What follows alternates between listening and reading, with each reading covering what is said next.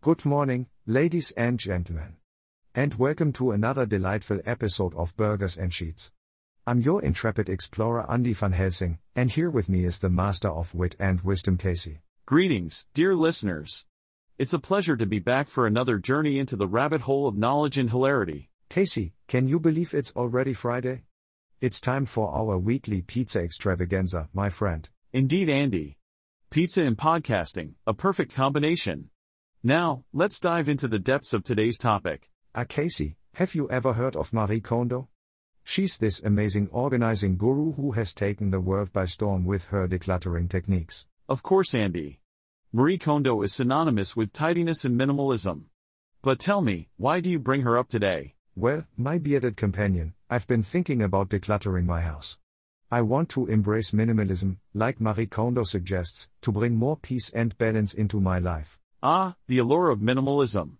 But, my friend, have you ever considered that a little chaos can be essential for creativity? Chaos.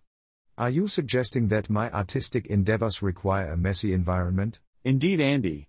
Some of history's greatest geniuses thrived in what others might consider chaos. Take Albert Einstein, for example. His office was famously strewn with papers and books. That's true, Casey.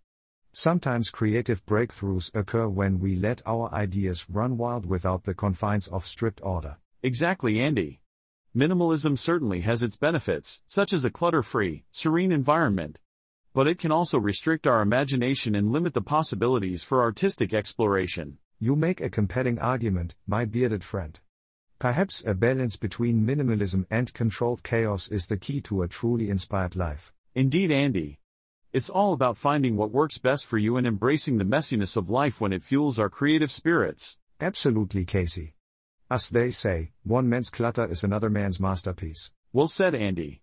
And speaking of masterpieces, did you know that Leonardo da Vinci famously kept his studio in a constant state of delightful disarray, claiming it helped him think better? I had no idea.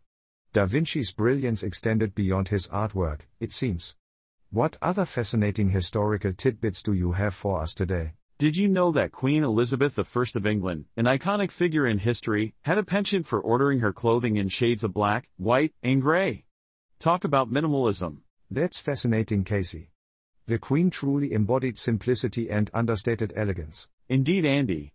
Minimalism has a long history, and it continues to evolve in our modern age, inspiring people to reconsider their relationship with material possessions. Well, my bearded Sage, you've given me much to ponder. Perhaps it's time to strike a balance between minimalism and the creative chaos that fuels my adventurous spirit. I'm glad I could provide some food for thought, Andy. Remember, it's not just about decluttering our physical spaces, but also decluttering our minds and embracing the beauty of imperfection. Wise words indeed, Casey. And with that, dear listeners, we come to the end of yet another delightful episode of Burgers and Sheets. We want to thank you for joining us on this journey of laughter, learning, and lighthearted banter. Don't forget to share and subscribe on Spotify, Apple Podcasts, or wherever you get your podcasts. Until next time, keep exploring and embracing a life full of burgers and sheets.